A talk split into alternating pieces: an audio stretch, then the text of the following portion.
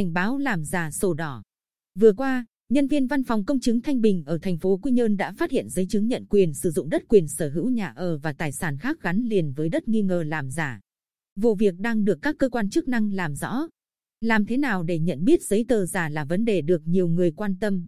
Những năm gần đây, ở nhiều tỉnh thành trên cả nước, lực lượng chức năng đã phát hiện rất nhiều vụ lừa đảo bằng cách làm giả giấy chứng nhận quyền sử dụng đất, quyền sở hữu nhà ở và tài sản gắn liền với đất, gọi tắt sổ đỏ, với thủ đoạn ngày càng tinh vi. Riêng tại văn phòng công chứng Thanh Bình đã hai lần kịp thời phát hiện giấy chứng nhận nghi ngờ làm giả. Bà Phạm Thị Thanh Bình, trưởng văn phòng công chứng Thanh Bình, cho biết, sáng ngày 24 tháng 1 năm 2020 khách xin công chứng ngoài giờ làm việc với lý do năm mới canh tí không hợp tuổi mua nhà. Khi phát hiện có dấu hiệu giấy chứng nhận giả, trong khi các cơ quan chức năng đã nghỉ Tết Nguyên đán nên chưa thể xác minh làm rõ, nhân viên văn phòng công chứng Thanh Bình từ chối công chứng, đồng thời khuyên người mua cẩn thận. Sáng ngày 10 tháng 9 năm 2020, nhân viên văn phòng nghi ngờ giấy chứng nhận giả đã báo cáo và chuyển qua văn phòng đăng ký đất đai tỉnh lập biên bản kiểm tra. Theo cơ quan chức năng, có hai dạng giấy chứng nhận giả phổ biến. Thứ nhất, giấy chứng nhận làm từ phôi thật do Bộ Tài nguyên và Môi trường cấp cho các địa phương. Vì lý do nào đó, phôi thật bị đánh cắp và tuồn ra ngoài.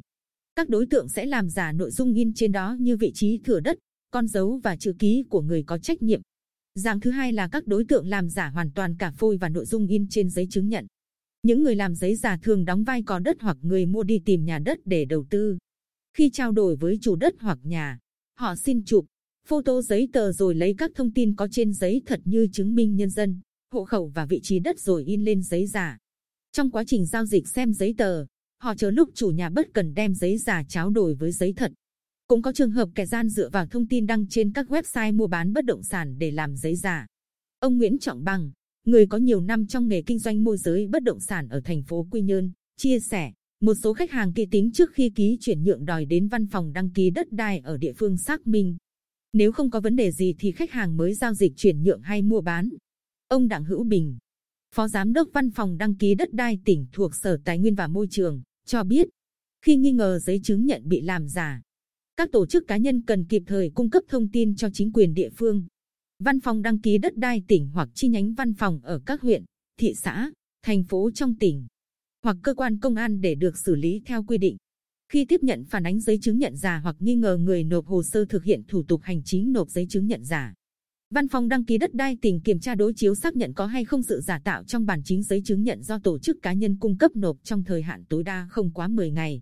Để nhận biết giấy chứng nhận thật hay giả, người dân cần kiểm tra kỹ giấy tờ được xuất trình như lỗi chính tả, số giấy, độ cũ mới của giấy tờ, có dấu hiệu bôi bẩn. Đặc biệt, phải xem xét chữ ký và con dấu bởi chữ ký giả thường không tự nhiên, nét bắt đầu và nét kết thúc không sắc gọn. Riêng con dấu giả, khoảng cách giữa các vành thường không đều, kiểu chữ không đúng quy cách, các chi tiết như quốc huy, quốc hiệu khó thể hiện đầy đủ nên thường hay đọng mực, mờ nhòe. Bà Châu Thị Hương Lan, Phó Giám đốc Sở Tư pháp, cho biết, dự kiến tháng 10 năm 2020, Sở Tư pháp đưa vào sử dụng cơ sở dữ liệu công chứng chứng thực trên địa bàn tỉnh. Việc sử dụng phần mềm này giúp ngăn chặn rủi ro cho các tổ chức cá nhân liên quan đến các hợp đồng giao dịch đã công chứng chứng thực, tăng hiệu quả công tác quản lý hoạt động công chứng, giảm chi phí thời gian, vật chất,